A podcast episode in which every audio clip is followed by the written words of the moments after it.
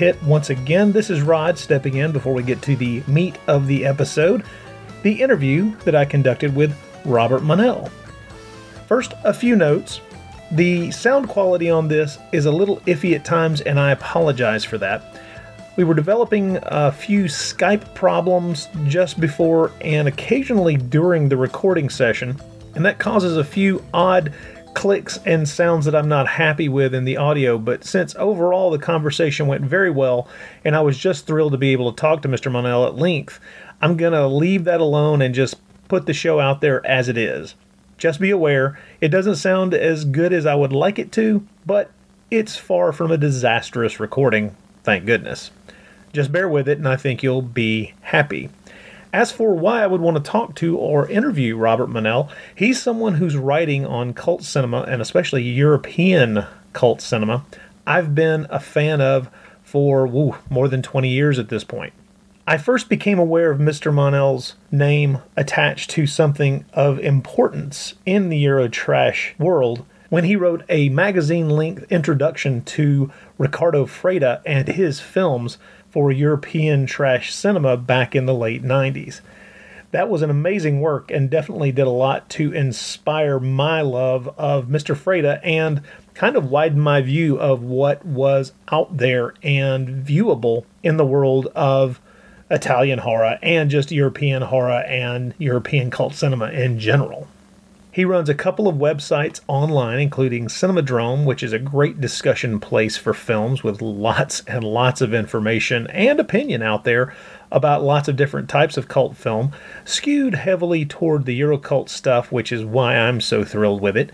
And he also runs the blog I'm in a Jess Franco State of Mind, which is a go to place for learned opinion on Mr. Franco's work. Now, in this show, what we decided to sit down and talk about is both Mr. Monell's and mine fascination with cult film collecting and how it's changed over the decades. Both of us are of an age that uh, allows us to look back a few decades and see how the obsession with collecting these types of films has changed and uh, what we like, what we dislike, the uh, odd side roads that have been taken, and the pluses and minuses of different formats. So, hope you enjoy this.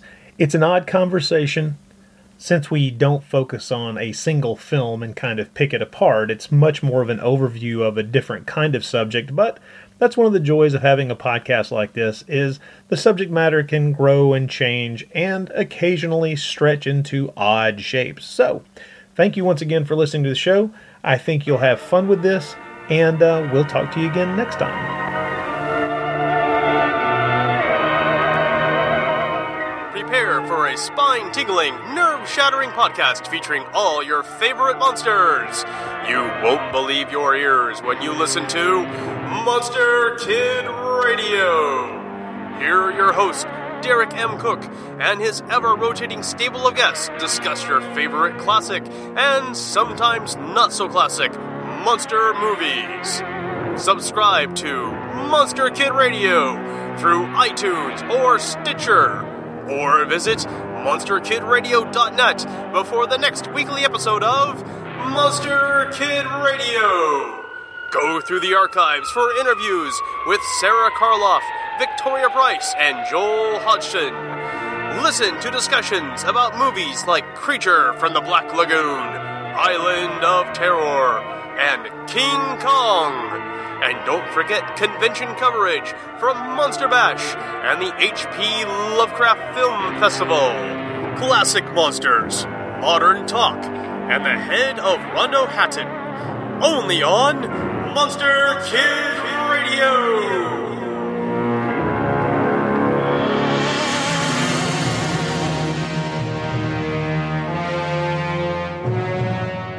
It's 1966. The space race is on. The Cold War is heating up. And giant monsters are destroying Japan. Dai Kaiju Attack from award winning author Stephen D. Sullivan. Now available in all ebook formats on Amazon, Smashwords, DriveThruFiction, and other quality outlets. Find more info at daikaijuattack.com sdsullivan.com. and the Daikaiju Attack group on Facebook. Join the action today.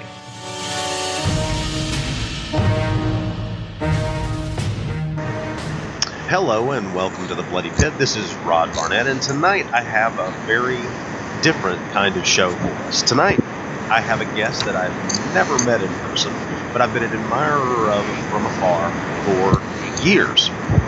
His name is Robert Monell, and uh, these days I know him primarily through his amazing blog uh, about Jess Franco, which is called I'm in a Jess Franco State of Mind. It's a great place to go for learned opinion on, uh, well, Mr. Franco and a number of other Euro things. So, Mr. Monell, I know you from your writing, but uh, I know that you've done a number of different things lately. What uh, what are your recent? Uh, I know you I know you get a lot of stuff in print as well. What uh, what things have, are the most recent pieces that you uh, gotten in, into print publication? Well, hi, Rod. Thanks for having me tonight. And um, let's let me go back a bit. Right, recently I've been, I've had this blog for I would say good 14 years now, and I've had another website called Cinemadrome where I review like Blu-rays and recent Blu-ray releases and do reviews and DVD reviews.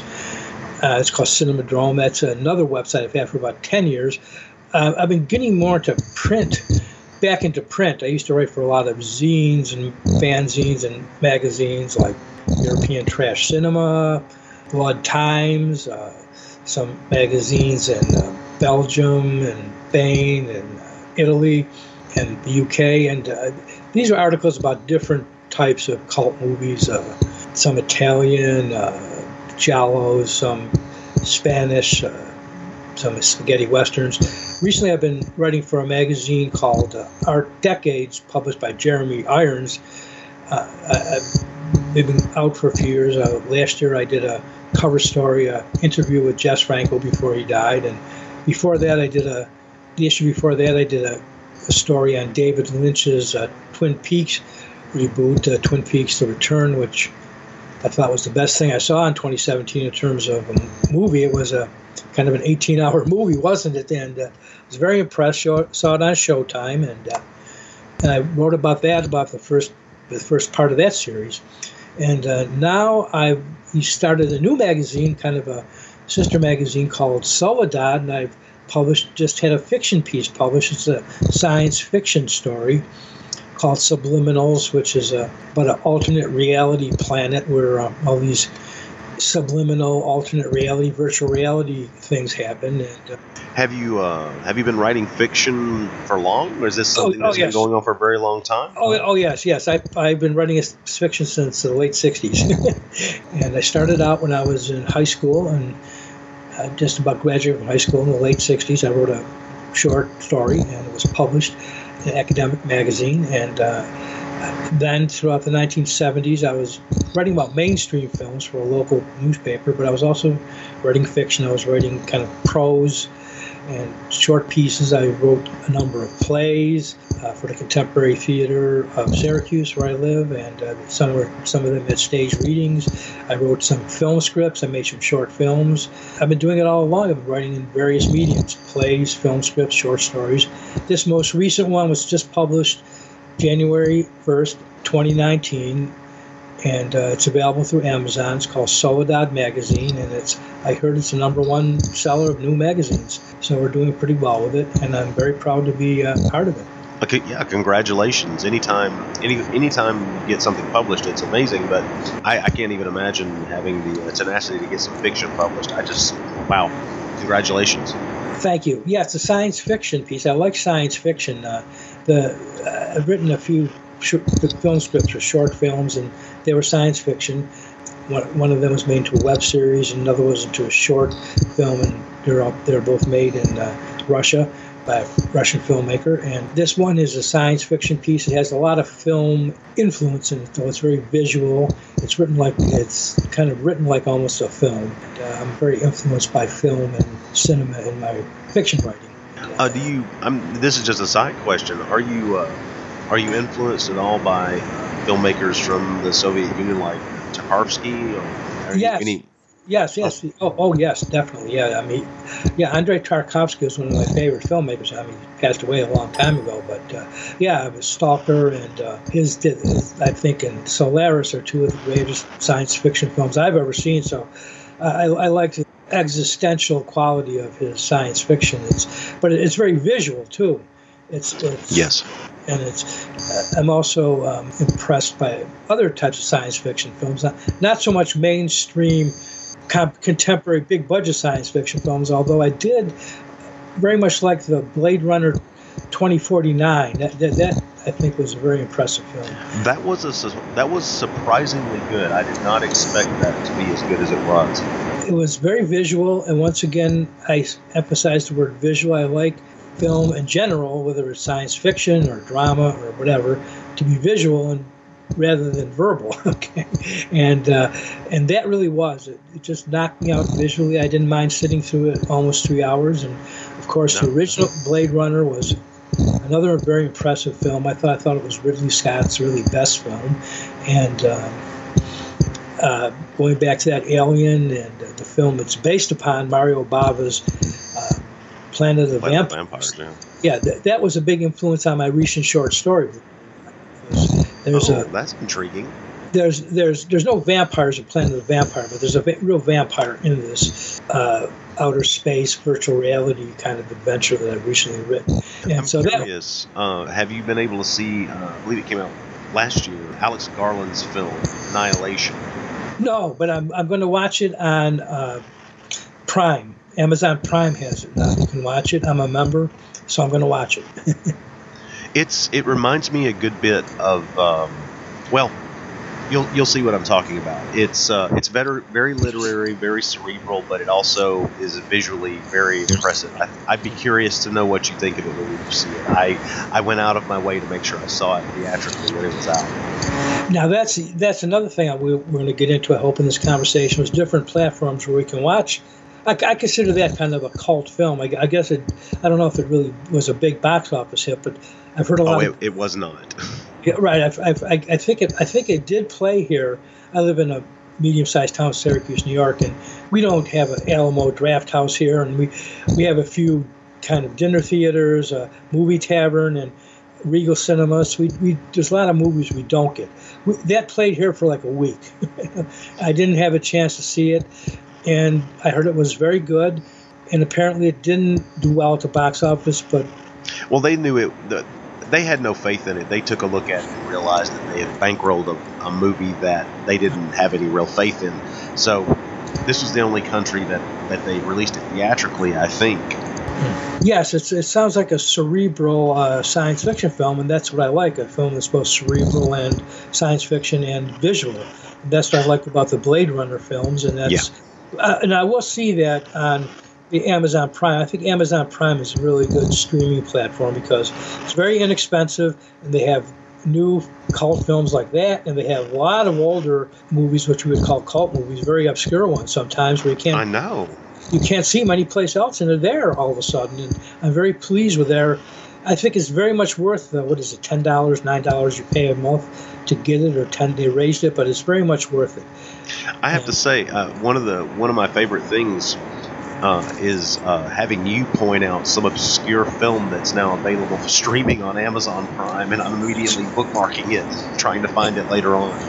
Yeah, and I'll be watching the this Annihilation. I'll probably watch it in the next few days, and I'm looking forward to seeing it. Of course, it's not the big screen. I don't have the biggest, you know, uh, computer screen. I mean, people now you can watch a film on your cell phone. I mean, you know, and uh, so there's all different size screens. I, I have, you know, I have a huge screen in my bedroom, a home theater. I have a, a smaller screen in my living room. I have old-fashioned analog TVs. I, I have VCRs. I have new Blu-ray players. So I like different types of screens, different kind of viewing experiences. And I think that's what we're going to kind of maybe get into here. And there's yeah, that's uh, that's part of the conversation that you wanted to have, which was kind of the changes over time of mm-hmm. cult film collecting. Because both of us, you and I, are both very much movie collectors, and we we both tend to move in the cult movie circles. Right. Um, and your bona fides are very obvious, but when you know, how long have you been collecting? And I mean, how, do you go back to the like, eight millimeter days? No, I didn't. I didn't believe it or not. I did not get into the eight millimeter collecting. I, although I had friends who did have some eight with what were they eight and super eight millimeter films they collected. And I saw. I yeah. remember going to a friend's house and seeing them. And I think my my my I think my dad, my father, he had an old eight millimeter projector. He had some older movies on there, okay, which I didn't really get, get into that much. But I didn't really get into collecting. Like, they were around in the 1960s and 70s, the eight millimeter movies. Now a lot of them you can find on DVD. They put them on DVDs as extras. I um, I recently get last year I bought the DVD of Web of the Spider, the and the remake of uh, Castle of Terror, the Antonio Margheriti film. It's a yeah, yeah. Garage House DV uh, Blu-ray. I'm great sorry, Blu-ray. It's a great Blu-ray, uh, and it's got the Super 8 millimeter, 8 millimeter version of that film. With like last mm-hmm. it lasts 20 minutes long. It's two parts, and it's wonderful to see it.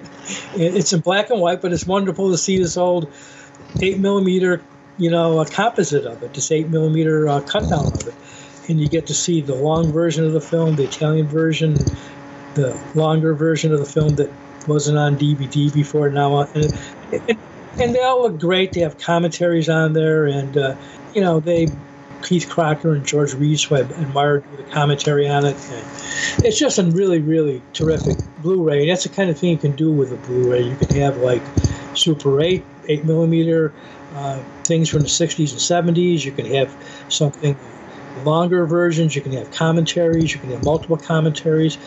So yeah, this is something we could never have imagined back in the when these movies were first being we were discovering them on video back in the 80s. So when uh, when did you get the collecting bug? How old were you? Now that came later because in uh, 1970s I was writing for like local newspaper on mainstream movies. Okay, mainstream movies were very different back then. You know, uh, things like The Devils and uh, by Ken Russell and uh, Robert Altman and Sam Peckinpah were making terrific films, which might even be kind of cult films now, and you can see them in mainstream theaters. And yeah, that was that was a very different time and a very good time to for um, for filmmakers. The the studios were falling apart, had no idea what right. to do, and so they they allowed a lot of really ballsy uh, mm-hmm. choices to be made by uh, you know a lot of young guns and some not so young guns if you think about Peckinpah, but right. some people who were willing to take some chances, spend some money on some rather radical things, and that's why one of my favorite periods of uh, American cinema is the late '60s all the way through the late '70s. There's just right. some amazing experimentation in there. Yeah, Altman, Peckinpah, and Paul and all the people connected to that. And I used to go out to the movie. I used to see just about every new movie that opened and I was in my 20s, and I just went out all the time. I would go out with my girlfriend, I would go out with male friends, I would go out alone sometimes, and stuff was.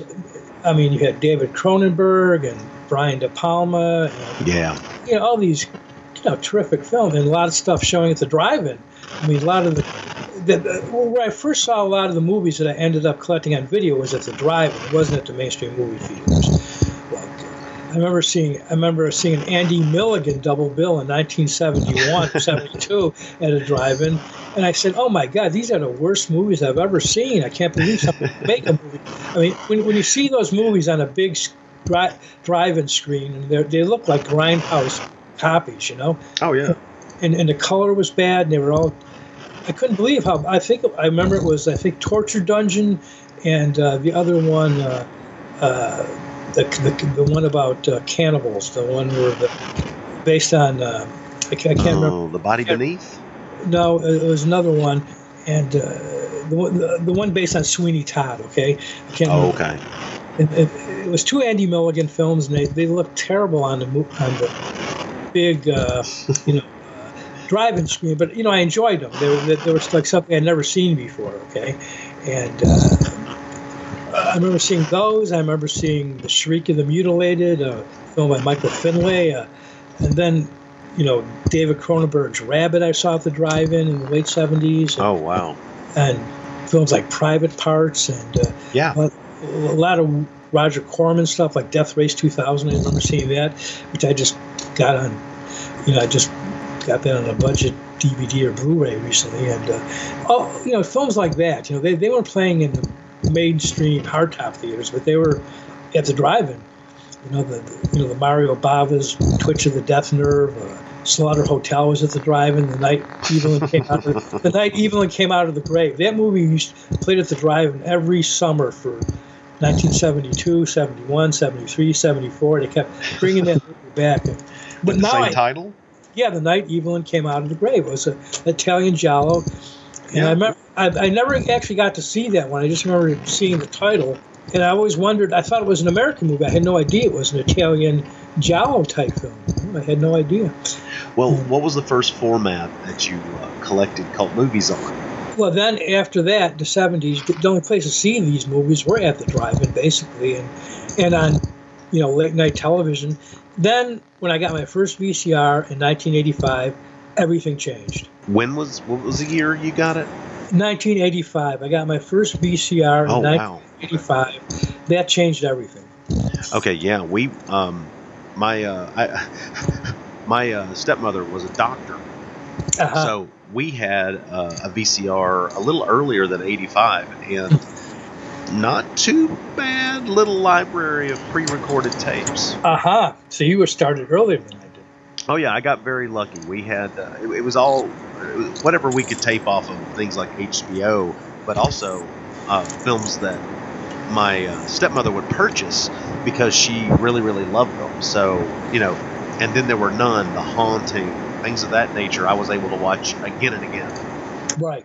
So I remember the first time I saw a movie on a VCR was I was over my uh, ex girlfriend's house, and she had a, she invited me over for dinner. She had a she actually had a, a this was 1981 or 1982, and she was had she had gotten a job out of town, and she saying goodbye. So we had a dinner together, and she said, "Look what I've got." She had this VCR, and she put a, a, a tape into it. It was a Japanese science fiction film trying to think. I'm trying to think what it was. I think it was like I think it was like Rodan or one of the science fiction films. I couldn't believe it. You know, that was a, that was the first time I saw I think a video cassette being put into a, v, a VCR and played on a television, and that was in the early '80s. But I didn't get one of my own until the mid '80s. For cult movie collecting, that would uh, it would be difficult to get those things in the '80s outside of uh, well, let's just say mm, illegally copying tapes that you might rent. Right. That's what I did. That's what I did too. Right. Now I would I would go out to the the when, when I got into it, first of all, there was a local video store, which uh, called Movie Buff was the clerk there, and he just pointed out what sections they had. They had stuff, you know, all over the place. They didn't have like a cult movie section, but he said, "Check this out, check this out," and you know that's where I then I started. They had like uh, Jean Rollin's Zombie Lake. I remember that the Wizard Video. They had a few Jess Franco films. Like uh, they had uh, they had uh, some Italian films. Oh yeah, I, They- th- there would be the occasional oddity that would turn up, and you know, in the '80s when I would see those things, they were they were just weird films. I didn't know what the hell they were. Right, right. And I, I, I didn't either, and I had no idea how many actually were, were had, had been made, like in the '60s and '70s, that never played in theaters. They just didn't play in theaters here, but they did come out on tape. Or they did play in theaters, but maybe in maybe in Manhattan, Times Square, but they didn't play in local theaters, you know. And, and that's where I got into Paul Naschy too. I didn't. I, I had no mm-hmm. idea there was a guy named Paul Naschy in Spain making werewolf and other kinds of horror films. In the 1970s, I had no idea that he was doing that. I did not know about it. Then I remember going to a video store one day and seeing they had a bunch of movies by Paul Naschy. They had like Vengeance of the Zombies. They had like one called Blood Moon, which was the first, I think, one of the, the big hit, which started his career. They had uh, Horror Rises from the Tomb. I think that was the first one I rented out, and I just that just knocked me out. He plays like a, a kind of a guy who comes back from the dead and he's killing people. He's got a vampire with him, and that really made me a Paul Naschy fan. And I actually, I actually bought. I, I found a video cassette of this that movie at a store, which I bought because I wanted to watch it over. It was old charter video, and I bought that. That was the first movie I think I ever purchased on VHS. Was that Paul Naschy film? Horror Rises from the Tomb. Wow. Um, the pe- people I know, like my uh, NaschyCast co-host Troy, they saw uh, they saw Horror Rises from the Tomb initially on television. Right. Did you ever catch any of those films on No. television, or was No, it no. video first? No, that was video first. I saw it in a video store, and that, that's what I mean. I used to watch a lot of television on cable in the early '80s, and I used to at night we had a chan- we had a few channels in the '70s where at late at night or on weekends they showed all they showed Hammer films. They showed. I remember I saw my first Jess Franco film on a Saturday afternoon in the early '70s, Count Dracula, and I, I hated it. I thought I said this is a really bad film. It looks like it's out of focus.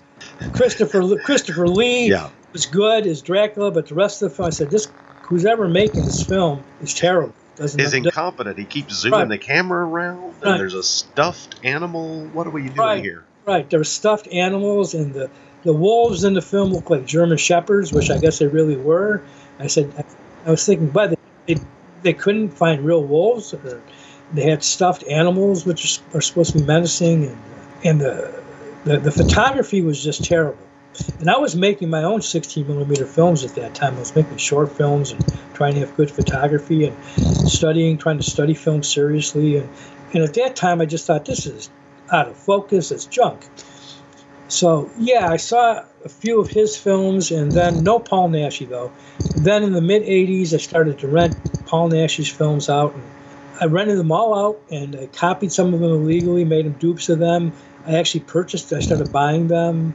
You know, I, I really got into him and genre, and then I started buying things from gray market video dealers. Ah, yes, Sinister Cinema. Right. I, I bought a few from them. Mainly it was I was buying stuff from like Video Search Miami. I was buying stuff from Yeah. Midnight Video. Uh, in the 1990s, ETC, which was probably the best of them. And then. Uh, yeah, li- Craig's company, uh, European Trash Cinema Video, was the gold standard in my opinion. Right. And I ended up writing for the magazine, the Craig's magazine, and yeah, he knew what he was doing. He gave me quality product. There was another one called Midnight Video. Bill Knight ran it. He had good quality stuff. That was the second best. And then Video Search Miami was just they just had junk. They were very expensive, and all their tapes looked like they were fifth degree or sixth generation dupes. The only good thing about Video Search in Miami is that they would sometimes subtitle stuff themselves. Right, exactly right. And uh, they had stuff that no one else had either. Uh, so I ended up spending a lot of money. With they had stuff that I couldn't find anywhere else. And then I just got sick of it. So I said, even the stuff they've subtitled, even the best stuff just looks so bad. So I had to stop buying stuff from them. And I just bought it from ETC and Midnight Video and then something weird video. I started ordering stuff from them, like old Ed Wood films and, you know, uh, Herschell Gordon Lewis, like, uh, you know, stuff like, like, a that. like a, a cult movie nut, you know, searching around for new thrills. Right, yeah, exactly. And I was going to, and, and of course, that's when Mike Vraney was still alive. I remember talked to him on the phone a few times. And he was a good guy, and I knew that he wanted to put good stuff out, and he, and he did.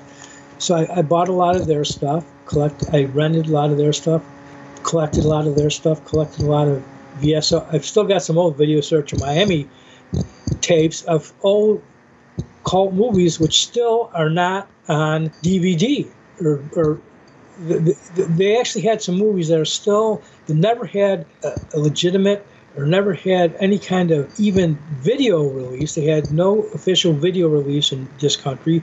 Not Sure. even VHS. No, not even Yeah. VHS, and not even um, and, and, and not VHS, and not DVD or Blu-ray. Okay, there's still uh, I've still got a number of their movies which have had no release, like Paul Naschy's Howl of the Devil. Which I mean, it's let's be honest, it's not had a video release anywhere. Right, right. It's I, I think I might have had one in Spain. I, I'm not too sure. Did it, No, think it uh, it has not. it has not. Okay, and that's I think. Uh, you know, Video Search Miami. They had a subtitled version of that. To me, it's one of his more interesting films. One of his best films. It's like I think Because- it's brilliant. he plays all the horror characters. He plays the Wolfman. He plays uh, Marquis de Sade. He plays uh, the Devil. He, play, he it's it's a great film, and uh, I've still got the Video Search of Miami subtitle copy of it. And you can't. It's never been released on video, never on DVD. I mean, I wish it were released on Blu-ray and somebody would do a commentary. You got, you guys could do a great commentary on the Naschy cast, but no one will release Thank that. you. But but no one will release it. Who's going to Um, release it? well, I, I, I could tell you why. Um, we may never see a real release of Howl of the Devil. Um, and the reasons are the the disastrous circumstances behind the financing of it and the tangle of rights to it. Um, yeah, uh, about once a year, I contact uh, Sergio uh, Molina, who's Right. uh, you know who's Naschy's son and who's Right. kind of in control of the legacy and, and kind of oversees everything. And about once a year, I talk to him back and forth and go, "Hey, any movement on Howl the Devil? Is there any possibility?" And he kind of chuckles and says, "No, no, no, and it's probably never really going to happen." And um, that's a it's a damn shame because there's really good work, not just from Naschy, who does an amazing job. I mean, Sergio's in it as well, Right. but, uh, and he's he's good in it. He's good in it too. But also Caroline Munro and Howard Vernon, Right. and yeah, it's just a shame. We're probably never gonna see a good version of that. The, the version that exists out there on the bootleg markets is from the one time it was shown on uh, Spanish television in uh, I think 1988, and that's it. Yeah, and that's the version of Video Search in Miami got a copy of. They subtitled it, and that's what I have. And Yeah, I've been wa- that's I've, what everybody has. I, I've been watching that tape. I, I think, and I think that was I think that's one of the first movies I bought from Video Search Miami. And I think they came. I think they started business in 1990. So I've, I've been watching that movie since 1990. so that's, that's that, that's how many years? Um, at, at 10, 20, what 28 years? Oh yeah, I That that's a 28 year old VHS cassette, which I've watched many times, and I uh, and I'll probably watch it again this year in 2019. Oh I I long since transferred my copy over to a DVD-R just to make life easy. No, I haven't done that yet. I should do that, but um, I, I should get it. I, I, I think somebody might actually have it on DVD-R. Oh, I'm sure somebody's out there selling as good a copy as you can get, but you know you don't have to do that.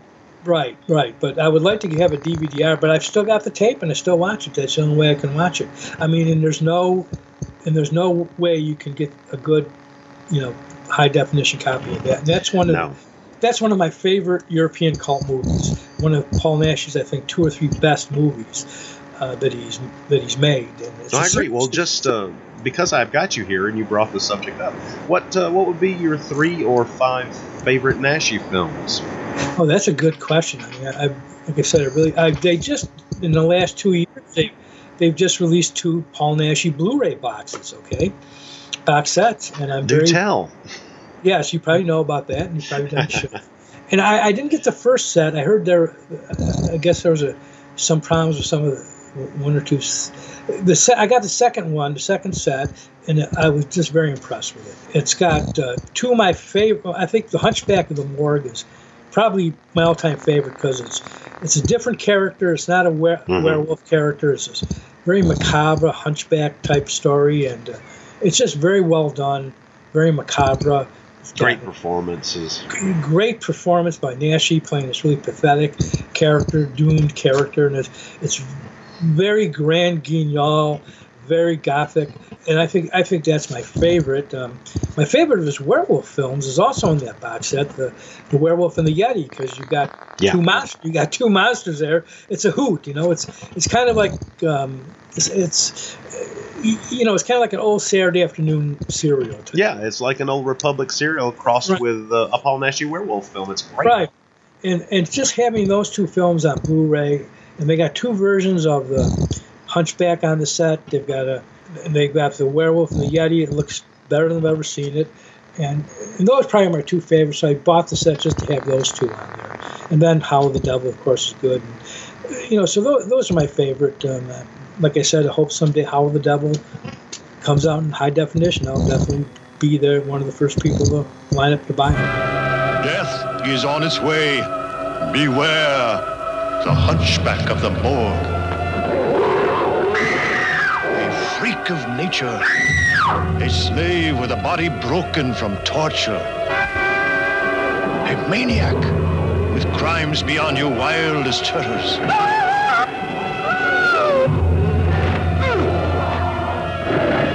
What kind of underground horror chamber is he building?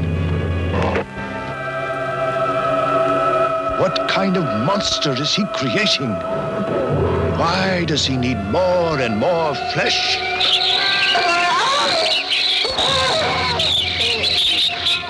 Who is he? What is his weird secret? The secret that strangles an entire city with fear. The secret you'll remember all the way to your coffin. The secret that made him the hunchback of the moor. It sounds like now what we're talking about when you're discussing um, ETC and Midnight Video is we're up into the 90s, which is really the heyday of VHS, Right. bootleg companies, uh, gray market stuff. This is the era in which I became a fanatical cult movie collector myself. My question to you becomes Did you fall into my favorite trap of the 90s? Did you ever become a Laserdisc collector? No, no, never. And you know Oh, why? Because no, I knew why? Why? I, I knew people who were collecting laser discs at that time, Right. and they, they were more expensive than now. Laser discs were before DVDs. Oh, yeah. They, they, were in a gap between VHS and DVD. I think laser discs started coming out when ninety two. Um, the early 90s. Yeah. Okay, and I was collecting by the early '90s. I had hundreds of videos, and Yeah. um, I was pretty pleased with my collection. you know, there there's some movies I actually bought like in the late '80s and early '90s. Some t- that I still haven't watched. I have so many of them, and they're still on video. I have never watched them. A few. Uh, not- I have not- that problem with every format. Right, and I and I yes, and DVD, and there's even some new Blu-rays I haven't watched yet. Just haven't had the time. But uh, no, because I, I had a friend who was collecting them, and he said these these things are ex- expensive, and in in the big, you know, I mean, if you bought a film like The Exorcist or The Godfather, those things are like hundred dollars, I guess. Some people. Oh yeah, the the prices were ridiculous, but laserdiscs were the introduction of extras right. because that's where you started getting commentary tracks and isolated music scores and things like that. Right. Yes, but they were just too expensive for me. My friend was telling me, "Geez, I'm spending this much money on this one and this one." I Oh, remember, yeah. he got, I remember he got the "Make Them Die Slowly." That one, he was raving about that one. And, Yeah, and, and now, now I've got the Blu-ray set. I've got the Blu-ray box set of that, which is the same thing basically. And it's, it's actually got the same with more stuff actually. right with more, a lot more stuff. It's got the Lenzi commentary, Bert, Berto Lenzi. Um, he's passed away now. He's gone now, and the um, the you know Giovanni Radice commentary, and uh, I've got all that now in a Blu-ray. So I'm glad I held off because I couldn't afford it then, and I had a feeling that it was going to there was something very temporary about it. That it was not that it was not going to last. That it was not going to be around. I just had that. Yeah. That you know, did you ever have that voice inside you that says, "No, hold, don't do this. Hold back." That that's what I had. Well, one of the reasons I jumped on board was because well, you can see the film's widescreen, which was something Right. that was driving me crazy that you couldn't, it just made me nuts. Right. And also the extras. But I was also I, there were stores near me that rented them, Right. so I could rent them and make copies on videotape of stuff. Uh-huh. also, there were some music stores that had uh, bargain basement cutout laser discs like they did with LPs. And so I was able to get a lot of them for cheap. We're talking like ten dollars. So you could really quickly just start going through those bargain bins and find all kinds of stuff. I'm sure. So you know, nothing fuels a fanatical collector more than realizing that you're getting something for you know a Right. quarter or less of the price. No, I, I had the chance to get into it, and I said maybe I'll just go and buy one of these players and get them. But another thing, I didn't like the size of them; they were huge. Okay, Oh yeah, yeah. they, were LP size, right? I mean, you Yeah, know, and maximum of an hour of information on each side, which means you that going to have you- to flip the film over no matter what. that that means you have to take maybe an, un, or an unwanted break. And I, I remember reading reviews of them, like by Tim Lucas would review them, and sometimes he would say like, "Well, this has a break in a really bad spot." You know, it's like Yeah, it's like you know, it's like it kind of ruins the whole thing. And I would take, I would say, "Gee," I said, "I wouldn't, I wouldn't like that," you know. And uh, because I read reviews of them in Video Watchdog, and uh, they wrote, they had excellent reviews of them, and and they said some of these are really great. But I said to myself, no, if I get into this, I'll spend a lot of money, and I already have the videos. And then if this goes heads up, if this goes, you know, belly up, I'm sorry, if this goes belly up, And it did. and some and somehow these become obsolete, then I'm going to have all these huge, you know, LP-shaped objects that I'm not going to have any room for. Because I Yeah. was living in an apartment, I was living in a small apartment at that time. Now I have a, now I live in a huge house. I have a huge living room, a huge dining room, a huge bedroom. I have a huge kitchen where I have a TV and, and VCR and Blu-ray play. I mean, DVD player installed. I have a huge back porch and front. I have a lot of space, but I still don't. I still am pretty tight with my. I have so many DVDs and videos and related stuff. I still, it's, it's still tight for me to. I just was rearranging it over the Christmas holiday. Boy, I. di- I didn't have any space for the damn things. They were just too big. So well, space for me is space is always at a premium, and I understand that.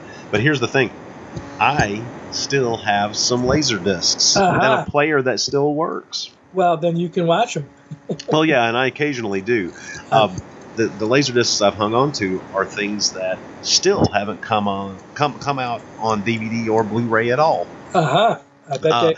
Yeah, there are a couple of uh, Old Republic serials that I've kept for several reasons. One, I, I love them, but like a couple of them have these really long commentary tracks over the entire serial. Wow. And, you know, I hope that that know, I would, it would be nice if that eventually came out on DVD or Blu ray, but it's been 20 some odd years now. Yeah, I, I, I love the Old Republic serials. I've got I've got a few of them. I've got the um, I just watched the Undersea Kingdom. I think that's Republic serial. Um, I can't remember if I, yeah, that was, that's a 30s one, 1936. Right, with Crash Corrigan, Lon Chaney Jr.'s in it. Yep. Wonderful. I've got um, SOS Coast Guard. I'm not too sure if that's Republic Bela Lugosi. That one's on DVD. And I've got, I've got that on DVD, and I've got the Undersea Kingdom, uh, both on DVD. But they, they don't have commentaries. okay. No, no, sadly not. But And- you know, I mean, I would just, I would be happy to have these things come out so that I get my hands on them again. And there's some, well, Laserdiscs also had the problem of laser rot. So that I've had a, I've had a few really choice pieces of the Laserdisc collection just deteriorate into nothingness. I've, I've heard of that. That's see, that's one thing about that's one thing about DVDs. They usually they or Blu-rays. They usually last. It's, it's, although I've had a few go on me. I've, I've had some incidences with Blu-rays and DVDs where they just after after a certain point they'll fail and they become unplayable for some reason. Wow, reason. really? But not very often. Very very few. And um, they're, they're hard to. In video, I've got. a- I still videos, of course, can can break, but I've still got a lot of old videos which are still playing. a lot of cassettes. Yeah, I, don't- I, I currently don't have uh, a VCR. I've got five of them. I've got one in each room, including the kitchen.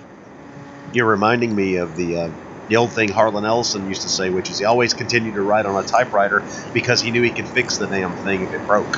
Right, right, and that's good. Right, I would now. That's another thing. Right, I've, I've, I've had like um, I, I, my, my uh, tower recently. Once I'm, I'm I work on a laptop now, I have to get a more elaborate laptop. But yeah, I, I, I, I used to enjoy writing on a typewriter. Then I had an electronic type, but I like the old-fashioned Harlan Ellison type of typewriter, the old, the old Raymond Chandler type of typewriter. You know, that, that, you know he used to use. The know. kind that says I'm an actual writer, damn it. Right, right, and uh, well, you know that you you really can't work like that anymore. But it was great to do that. So when DVD DVD came along in the late '90s, were you uh, were you on board fast, or No. did you wait around? Very no, very. I think I got my first DVD player, believe it or not, in 2000. It was after the 90s, and what happened was I would. Uh, I, I had a friend who had them. I would go over at his place and watch them, but I held out. I, I still had a lot of videos, and um, then I finally did get one. What was it? it was I think it was in 2000. And I remember the first DVD I got. What the heck was it? I think it was uh, it was a spaghetti western. Uh-huh. It was a Sartana film with George Hilton. Wow, we're we're really tracking well because the first DVD I bought was before I had a player. It was uh, Mario Bava's Rabid Dogs. Aha. Okay. Yeah, that was and so the, the, that first one was an Italian film. And then I think my second or third one was, I think it was a Mario Bava film. I can't remember which one it was. And then I started to buy. There was a store called Media media play near me, and I used to just go there every week and buy three or four or five, six DVDs. I, So- I'm, I'm with you. I know what you mean. I even uh, worked for the company for a little while, trying to get that employee discount going. which company was that? Uh, well, uh, Suncoast and Media Play were the same company, Oh, so oh, I didn't realize that. Right. And yeah, when, yeah, yeah. when, when Media Play closed, that was devastating for me because I used to, I used to just get all my DVDs there, and they, they had the they had the early Synapse DVDs, they had the Blue Underground stuff from the early 2000s. That's where I used to get all my DVDs, and I would get a few at, I would get some at Best Buy. I mean, Best Buy used to carry like, They used to carry all kinds of stuff. I mean, that's where I got my Blu-ray of. Uh, Erotic Nights of the Living. My my D. I, that's where I got my DVD of uh, Anthropophagus. Okay, that was it. Wow, really? I, I Yeah. got that. I got that. The old, D, uh, the old. D, now I got it on Blu-ray, but I got that. I think it was Media Blasters at um, at Best Buy, and I Yeah, got yeah. got- Me, um, I think they carried that stuff. Well, I mean, it was at Best Buy that I was picking up those uh, Paul Naschy double features that were put Right. out by. Uh, oh, darn it! Jeez, now I can't even remember the name of the company. Right. I remember that. Right, right, right. And they they had like at, at Best Buy they had Jess Franco films. They had, um, and then of course Borders. Yeah. Now I worked for Borders for five years, so Right. yeah. I mean, that was dev- that was my favorite bookstore. It's favorite, best bookstore that ever existed. I guess Barnes and Nobles. It's a great bookstore now, but they were great. I used to go there and have coffee, meet friends, read Yep. books, lounge there, read I would, I would go there, do the same, buy a samurai movie, you know. And I, I got an awful lot of things there. And um, I actually bought, before I got my first DVD player, I bought some DVDs there in the late 19, I think 1999. Then I think it was January 2000. I got my first DVD player, and I, I already had some from Borders. And then I would just go there, and that's where I, and that's where I got. They would have, they would carry the, all the Jess Franco DVDs that were coming out. Joe D'Amato. They would carry um, all the giallos. They had everything Borders. It was great. It was devastating when they closed. They closed. Me- th- th- them Borders and Media Play were my two my two go-to places. Nowadays, of course, I think much like all cult film collectors, we buy all our stuff online. That's really the only way to do it. Right, and I, I I'm not a big purchaser of through the mail, but I do. Uh, there's actually a place locally called Soundgarden where they have Blu-rays and and DVDs, which I buy. They do sell stuff like that, but they're Is it a used place? No, it's they, they have new DVDs and they have they have new Blu-rays. Okay, like a, and and they've got a lot of used DVDs there, but they do have a pretty good selection of new stuff too. Well, one of the more exciting things for people like you and I who are so into the Eurocult stuff is that uh, it happened in DVD, of course, but it's over. It's just expanded with Blu-ray, which is Eurocult, really obscure stuff. Even is nowadays big time on uh, on the format, Right. which is really odd when you think about it, because it's such a niche thing that they people have found a way to make it profitable. I guess. Right, right. No, definitely. I mean, most of most of the stuff I get today, I order through Amazon. Okay, and I get it delivered to my house. You know, like the, I got the Paul Naschy box set. It. I got the recent Blood Island set. You know. Oh, the Severin set is fantastic. Yeah, I mean, it was very expensive. That's the most I've ever paid for a DVD set, but it was very much worth it. Well, it's It- four movies. It, it's, it's four movies with tons of extras, and I really, really enjoyed it. And I enjoyed the Paul Naschy set. That was rather expensive, too. And I'm very glad I got it, worth every penny I paid for it. I got, like, the. Um, you know, they had a lot of great DVD releases, uh, Blu ray releases in the last year. Uh, I, I basically, when I order something now, I try to get it on Blu-ray. So Like, I got. Dennis Hopper's last movie was released on Blu ray, you know? Oh yeah, yeah. I wrote a review for I wrote a review for Amazon. My the one review on Amazon is my review. Was, I was the first one to review. That's I remember seeing that at the theater in '71. I was here for a few days. It disappeared. Dennis Hopper never li- lived to see it on DVD, but it looks great. and uh, the, the first acid western or the second acid western after El Topo. Yeah, after El Topo. And Um, you know, they had a great D, a great Blu-ray, and a lot of the a lot of the Blu-rays also have DVDs in there. So you get like a you get like a Blu-ray and a DVD. That's why I keep saying DVDs because a lot of these you have a Blu-ray, but they also have a matching they have they have a DVD where you can watch it on DVD in case you your Blu-ray player breaks or something. Or, I, I, like I like companies that go to the trouble to do that. Give you a Blu-ray and a DVD, and they give you, you know, I like commentaries and videos and things. So, and uh, one of the best releases of last year was uh, the Joe D'Amato film "Death Smiles on the Murderer." You know, mm-hmm. Arrow DVD, Arrow Films. They have DVD and mostly Blu-rays. They they do great Blu-rays now. You know? Well, you you bring up kind of in a sideways fashion one of the best things, in my opinion, about uh, the move from DVD to Blu-ray, mm. which is that uh, this stuff has remained backward compatible.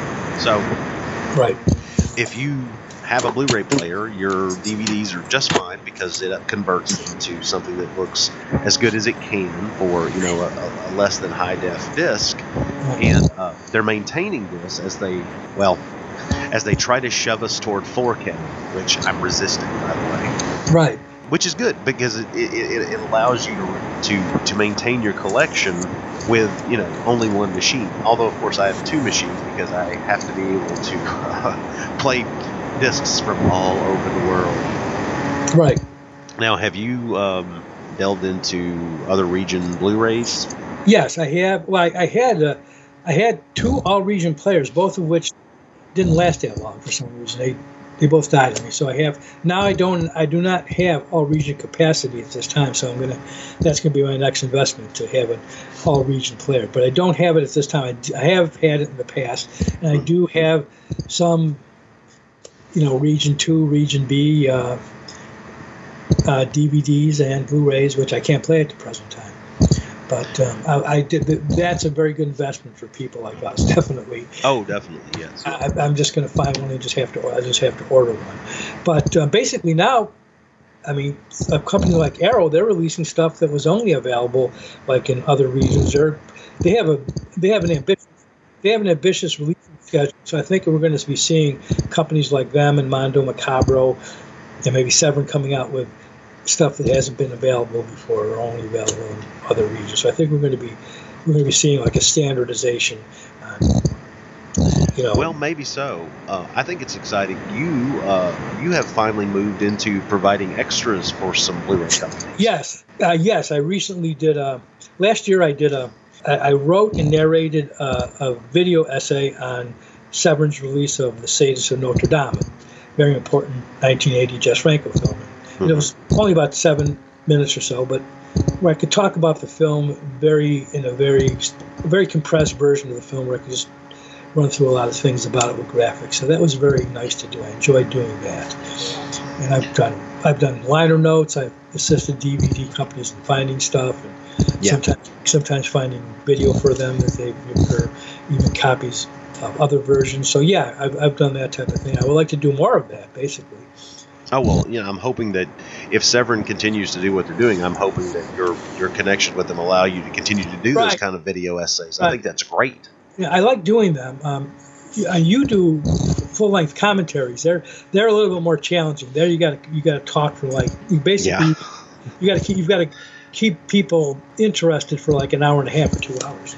Well, it's not that hard. There are two of us, so it allows right, yeah. us to bounce ideas off of each of other, each, right, each right. other. It's it's it's better that way, I think.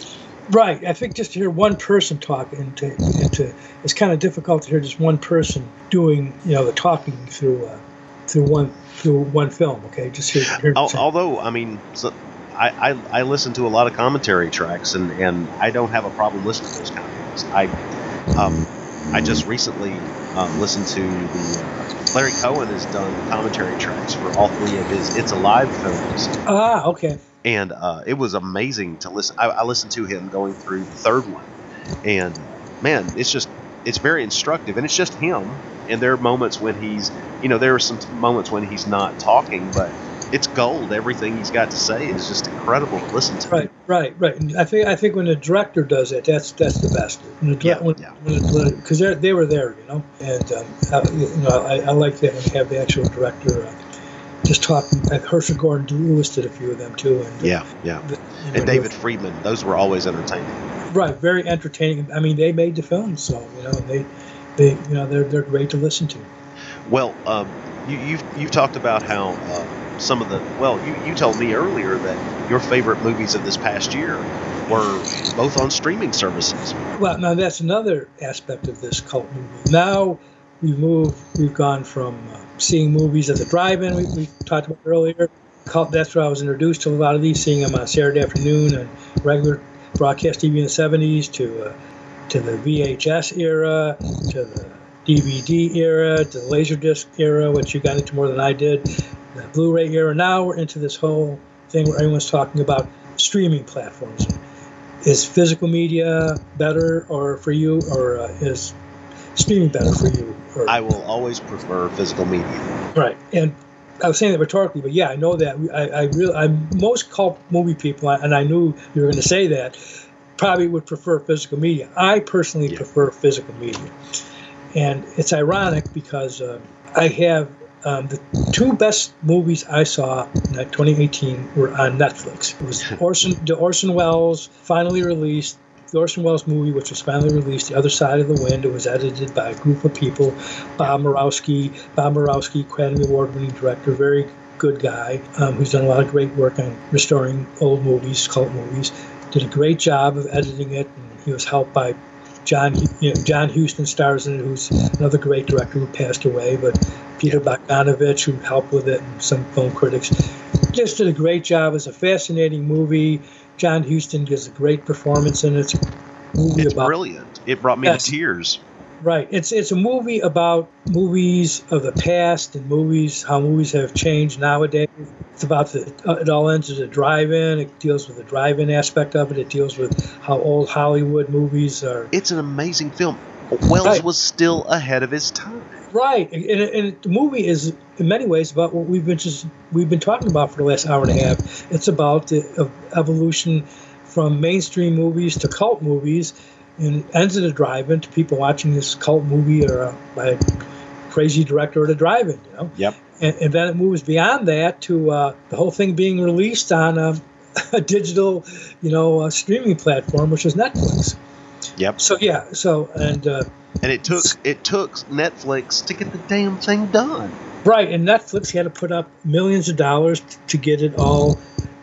They had to buy the rights. They had to buy the rights from, I believe, Oja Kodar, who was female lead in the film, who didn't want to really have it released. I don't think because she was I don't know why. She's gorgeous in it. Oh yes, but I think she was nervous that it was going to be botched, and then she would look really bad, maybe. Ah. Be be critic be criticized for you know being you know having a bad release of the film, or maybe that the people didn't know what they were doing. But yes, yeah, well, I could understand fearing that you're going to mess up Welles's legacy.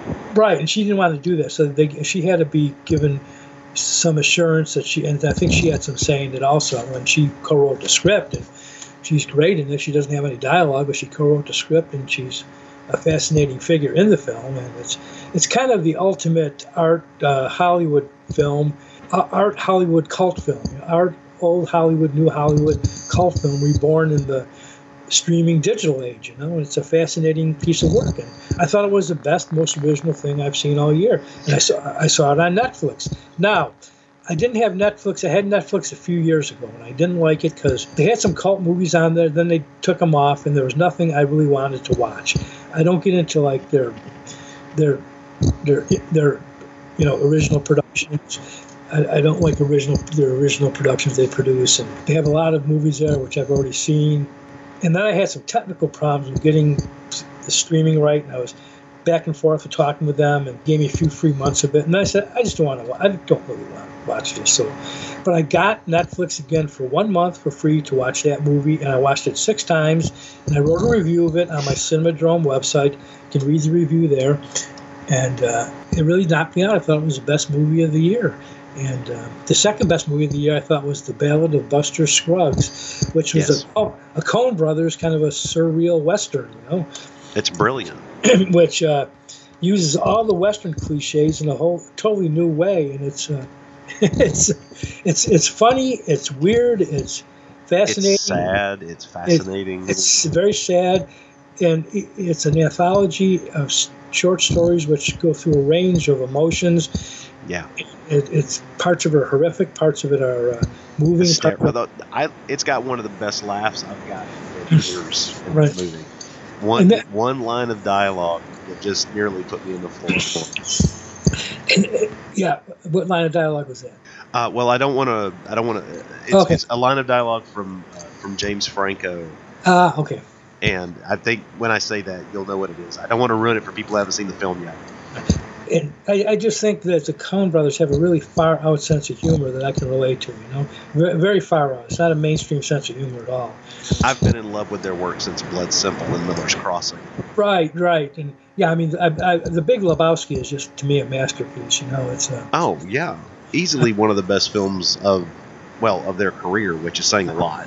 Now I saw that movie at, at the '90s at a almost empty movie theater because that, that was not a well that was not a big commercial hit. And now and now When I saw The Big Lebowski, I was in a, a pretty packed house. I don't know. I don't know if Nashville's just weird. right No, I was in an almost empty movie theater up here. It It's it was not a big commercial hit, but now it's now that's a cult movie. Did you have you seen? Um, well, did you get to see Hail Caesar, which I thought No. was genius? No, no, I wanted to, but I, I It's like amazing. they're real cult movie fans themselves. Okay, Hail Caesar is. It's almost. It's not. But it's almost an anthology film about uh, 1950s Hollywood. uh huh, right. No, I've heard. It's I it's saw- it's incredible. You need to see it. what I like about them is they have that whacked out sense of humor. It's definitely not a mainstream sense of humor.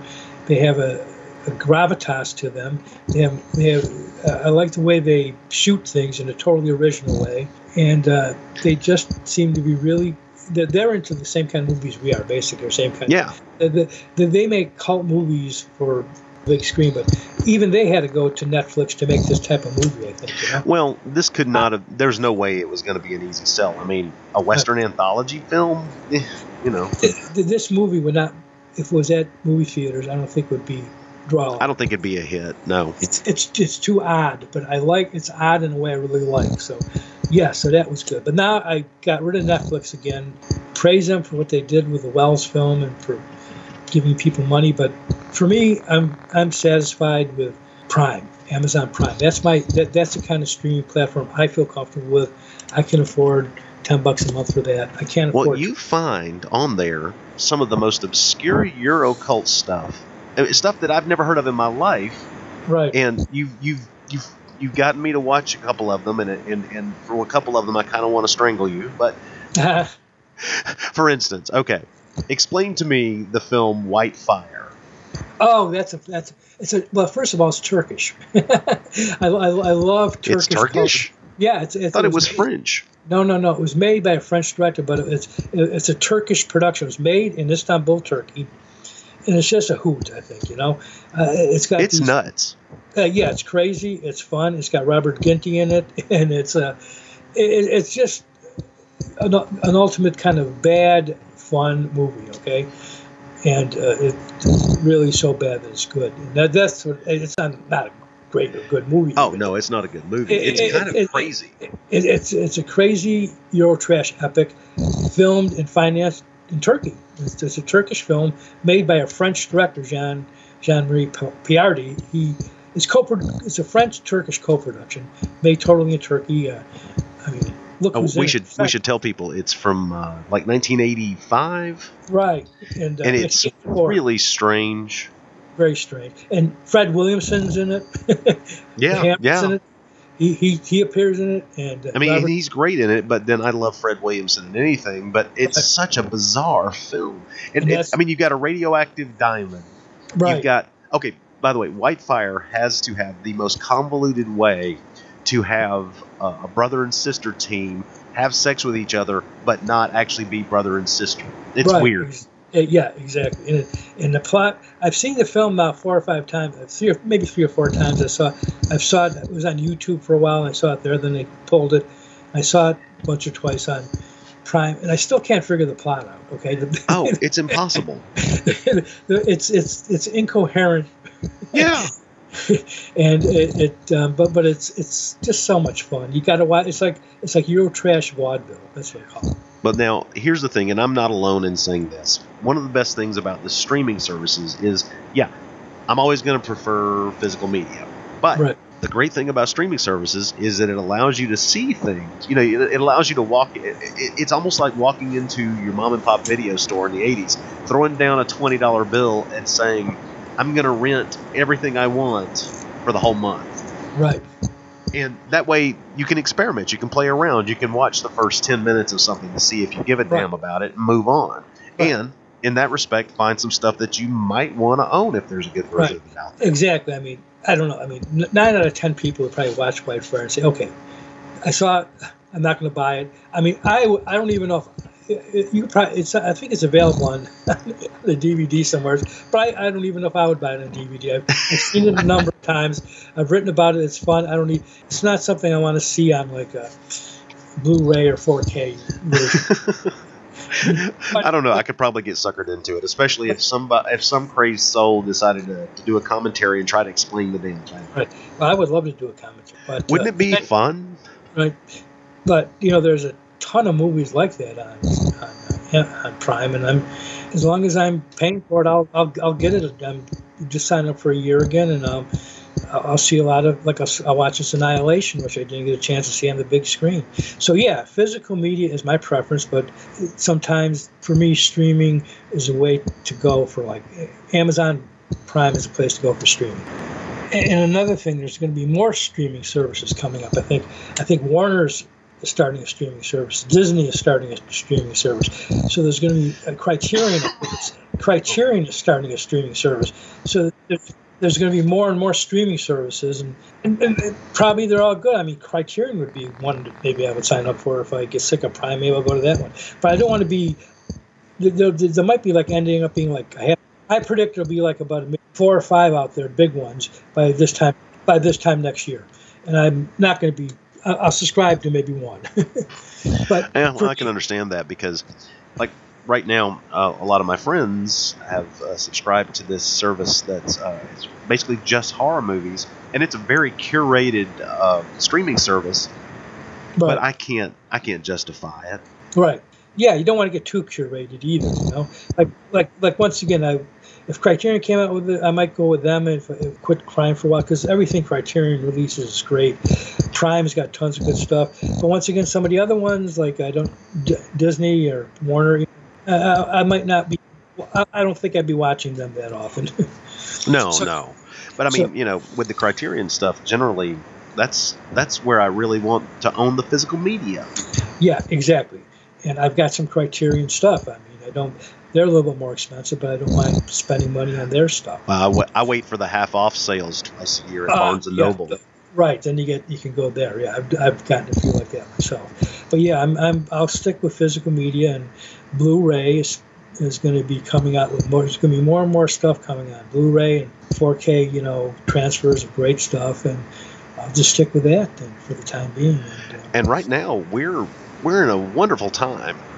oh, right, more stuff. There's so coming. much stuff coming out. Right. Well, once again, there's some stuff that maybe is never going to appear, but there's stuff that I never thought would come out, which is suddenly available.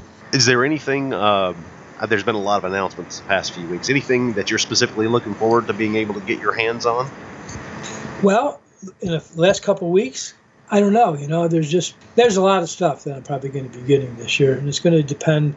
I, take it on a case by case basis. Okay, you know, if, it's something I'm going to buy, it's going to be something I want to know that I buy something so I can return to it, watch it, rewatch it, rewatch it. That's why I want to buy something. I just don't want to watch it once, buy it, watch it once, and I'll never watch it again. Okay, do you know what I mean? Uh, I, I- I want to buy something that I know that I'll be. It's going to have to be something that I know I'll be revisiting maybe a few times a year at least. Yeah, yeah. I just picked up uh, the Criterion Red River, and that's oh. that's just one of my favorite Howard Hawks films. And, Right. You know, I've already watched it. Who knows how many times in my life, and now, yeah, now I have the Blu-ray, and it comes with it comes with the book the story was based on. Right. Right. Yeah. Very famous novel. Right. Right. It's based on a, a novel written in the 1940s or 30s or 40s. Well, Mr. Monell, I want to thank you again for coming on here and talking to me. When I contacted you, I wasn't sure you'd be willing to uh, talk to me about that. It's it's such a you know it's it's I'm I love having people on the show, but uh, some people are uncomfortable coming onto a podcast. Some people just have no interest, and I'm just so thrilled that you're willing to sit down and talk to me. Well, I've enjoyed doing it, Rod, and that's any guy to talk with. And, uh, Well, thank you. I, well, I knew I knew from all of your stuff that I've read for decades that you know we were very we were very much of a type. Uh, there's reg- regardless of you know slight uh, differences of opinions on certain films here and there, we really line up very effectively. yes. So uh, once again, thank you for coming on the show. Um, is there uh, any place you'd like to point people toward before we leave? Well, one of the things I'm I'm really proud of is my Cinemadrome website. It's uh, uh, C I N E M A D R O M E. Just Google it, and it'll give you like the uh, URL. And we have we've had like four million visits there in the last eight to ten years. There's hundreds of cult movie reviews on the website, not only of the movies themselves, but the DVDs, the the Blu-rays, right up to the present. Like my my most recent review of the Orson Welles film on Netflix is on there. Uh, Oh yeah, it's it's a great resource. and my review of the DVD of the, the Blu-ray of the last movie, other DVDs that haven't been on Blu-ray yet, older DVDs, older Blu-ray releases, and then just old reviews of and conversations, detailed conversations we've had with various people on just directors and uh, French directors, Italian directors, color directors, just tons of stuff on there. You can spend like hours on there. So the Cinemadrome website, just Google it, and also um, please check out uh, new edition of the brand new magazine Soledad, S O L E D A D, published by Jeremy Richey, the publisher of Art Decades, a wonderful magazine which was around for a few years. Now he's publishing Soledad. It came out January 1st. Check it out on Amazon. I have a, a short science fiction story in there, which I'm very proud of, called Subliminals. Deals with virtual reality, alternate reality, space travel, and uh, even cinema.